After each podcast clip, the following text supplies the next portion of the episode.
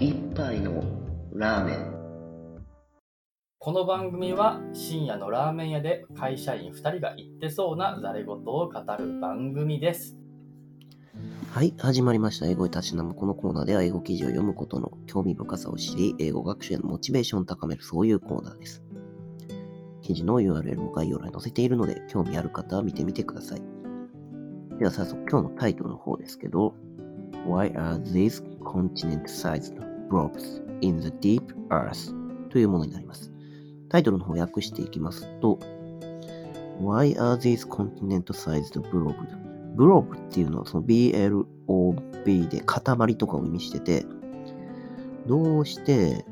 このような大陸サイズの塊があるんですかって。で、どこにあるのかっていうと、その後に続く in the deep earth なので、地中深くにどうしてこのような大陸サイズの塊がっていうのが今日のタイトルになります。この記事、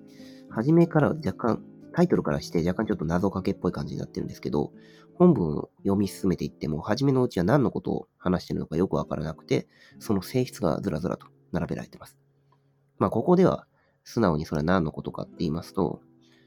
まあ、地下深くで大陸サイズ、まあ、なんとなく想像できると思うんですけど、マントルですね。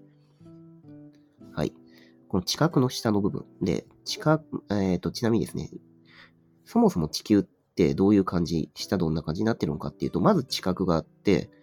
で、次にマントルが来て、流動的なところですね。で、最後に、えー固体のコアっていう感じの構造になってます。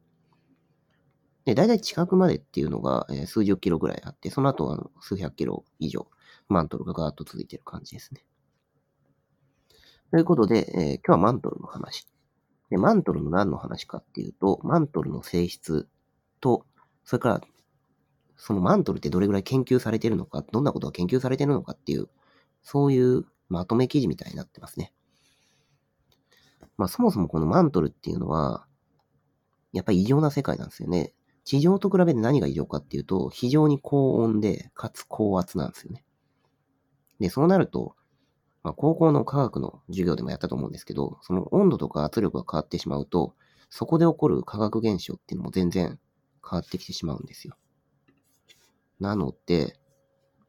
ねあ、ちなみにですね、えっと、どれぐらい高温高圧かっていうと、一部だと、えマントルの一部では2000度近くで、その圧力っていうのは大気圧の100万倍とかいうような場所もあるそうです。で、こういう特殊な条件だと、マントルの特筆すべき現象として、例えばですね、こう岩がプラスチックのに柔軟であると。まあ、これは、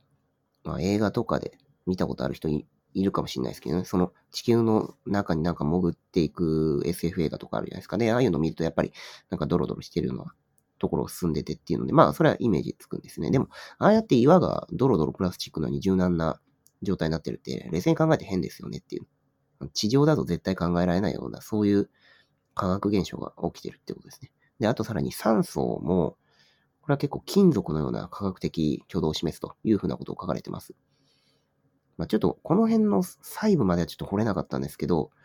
まあ、地球地球上にありふれた、あ地表上にありふれてる酸素っていう、その身近な分子でさえ、えー分子の性質でさえ変わってしまうということですね。はい。でですね、さらに、地表だと非常に価値のあるダイヤモンドなんですけど、まあ、中に入ったマントルだと大したことないんですね。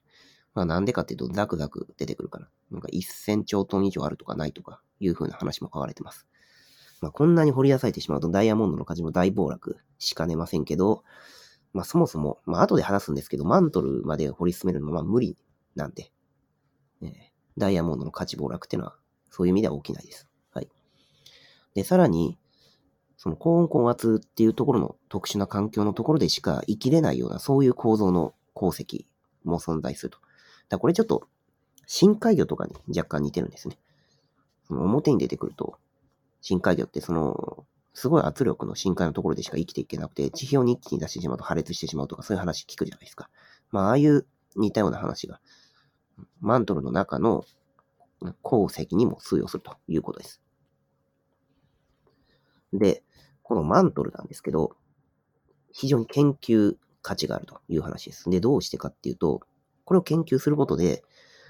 地球がどういう風にしてできたかとか、まあ、あとは、まあ、これは地球のでき方に若干似てるんですけど、後でお話しするの仮説上の惑星ティアっていうやつですね。これ多分知ってる人いないと思うんですけど、結構胸熱な話ですね。と、あとは火山、地表に出てる、あれの話とかも関係してます。で、なんですけど、まあそもそもマントルを研究しようと思っても、まずマントルを検知できないとダメじゃないですか。観察できないとダメじゃないですか。で、普通に考えて、どうしたらいいのっていう、まあ掘るしかないですよね。でですね、一体人類はどれぐらい掘り進めることができたのか、地下をっていう話なんですけど、人類史上最も深くまで掘れた例として、ソ連のコラ半島の超深度掘削港っていうところがあって、で、これは1970年から90年ぐらいまで、まあ20年ぐらい掘りまくってたんですよね。で、掘りまくってた割には、なんと12キロしか掘れませんでしたと。で、これどれぐらいえー、まだまだマントルに至ってないのかっていうと、少なくともマントルの上の方の部分に到達するには、30キロぐらい必要なんで、まあ半分もいってないねっていう話なんですね。まあ20年かかってとんでもない費用をかけて、もう半分もいかない。だから、こうやって掘って頑張ってマントルを調べるなんてのはもう気の遠くなるような話だっていうことが分かったわけです。で、そこで、研究者たちは少しやり方を変えると。どうするのかっていうと、地震計っていうのをいくつかの複数の場所に置くと。で、何か地震の波が伝わってくるときに、地震の波っていうのは必ず、えー、地中の内部にも伝わるんですよね。地表だけではないと。なので、置いてある地震計と、それからどこに置いたのかっていうのを解析することによって、波の伝わり方を、の違いがわかると。で、そこから内部構造を推定することができると。そういう間接的ではありますが、ちょっと賢い方法に切り替えたと。で、この方法結構良かったので、えー、いいことが分かったと。何っていうと、実はマントルっていうか地球の内部っていうのは固体だけではなくて、まあ、ちょっと液状化してるとか液体に近いような状態の物質もあるよっていうことが、実はこのやり方を使って初めて分かったんですね。いや、なので、マントルのことって実は最近になるまで全然分かってなかったし、地球の中って答えだろって結構思われてたそうです。で、次ですね。さらに進化します。で、この後、X 線で調査できるようになったと。で、それで何が分かったかっていうと、マントルの大体の分布状態っていうのが分かりました。まあ、どの辺にどれぐらいの負荷、あの、厚みで存在してるかっていう話ですね。で、記事の中見ると、このなんか地球のモデルみたいなのがあって、で、えー、マントルがどれくらい深いとこ、厚みそれぞれ、えー、と、地面の中あるのかっていうのが絵になってるんですけど、これね、結構、みんなとイメージしてるものが、いや、みんながイメージしてるものとは全然違う。普通に考えて地球があって、あの、模式図、よくある模式図だと、なんか、地表に近くがあって、その下にマントルがあってて、全部、同じえー、暑さだろって普通思うじゃないですか。ところがですね、これ、なんと実はマントルって違うんですよね。不均一なんですよね。地球上に存在する。で、大きく分けて大体2つのパーツに分裂しちゃってるらしいです。あの、深いところまで。で、そのパーツのところを LLSVP という名前で呼ばれてます。じゃあ、この LLSVPS っていうのは、えー、複数形で S をつけてるんですけど、えっと、LLSVP っていうのは一体何で存在してるのかっていうと、いくつか、まあ3つくらい大体説があって、で、まず1つ目は、まあこれは、ね、地殻の方が、あ、違う違う、地球ですね。すいません。地球の原種状態の時に、もう全然ドロドロの状態の時に、生じてた不均衡っていうのがそのまま固まってできちゃったんじゃないかっていう話。で、二つ目がですね、地殻が実は沈み込んでできたんじゃないのかという説。で、ここまではまあ割と普通なんですけど、まあ三つ目は結構面白くて、で、これでさっきのあの、惑星の話が出てくるんですけど、ティアってさっき話したと思うんですけど、で、ティアって何なのかっていうと、あ実はその惑星、えっ、と、太陽系の中にももう一個、ね今知られてるようなやつ以外にも惑星があったんですね。と言われているんですね。で、それが地球となんと衝突したという話があるんですよ。んで、その衝突した際に、実は地球と合体した、一部は合体したんじゃないのかっていう話があって、で、その合体の足跡というか、残りっていうのが今のその LLSVP なんじゃないのかという話が上がってます。まあ、これ、どれが答えなのかっていうのはままだはっきりしないんですけど、まあ、もし3つ目のお話がは、えー、答えだとすると、これはかなり面白いなとは思いますね。はい。で、実はこの LLSVP なんですけど、出来方も結構面白いんですけど、もう地球の性質そのものにも実は影響していると。で、火山が出てくるんですね。火山の生成にも関係していると。で、火山って普通大体どこにできるのっていうと、これは結構シンプルで、うん、プレートですよね。多分チリとかでやったかもしれないですけど。で、実はですね、そのプレートに沿って存在する火山がみんな、あホットな状態になってるかっていうと、そういうわけではなくて、えー、っと、マントルブリューっていう、他と違って、まばらに熱くなってるスポットがあって、結構そこのとこに活火山が多いんですよ。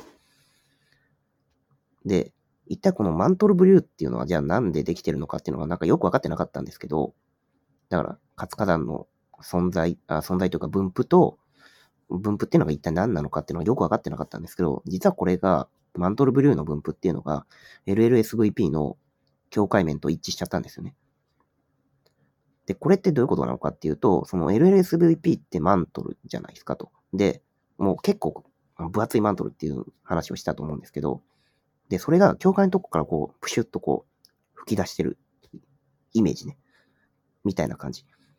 っていうので、えー、実は活火山、マントルブリューみたいなものができてんじゃないのかな、みたいな話も説としてはあるそうです。まあ、そうなると結構影響の大きなマントルの一部だということが言える。で、さらに影響が大きいのは、も、う一つ言われてるのは、その地球の自転の話なんですけど、くるくる回るときに安定した回り方っていうのがやりたいんですけど、この LLSVP があまりにもでかすぎるせいで、えー、こいつが安定するように回転する、してるんじゃないの地球はっていう話もあります。なんかちょっと軸傾いてるじゃないですか、地球って。で、実はそういうのって、こいつが関係してんじゃないのか、とかいう話も、なきにしもあらずという感じで、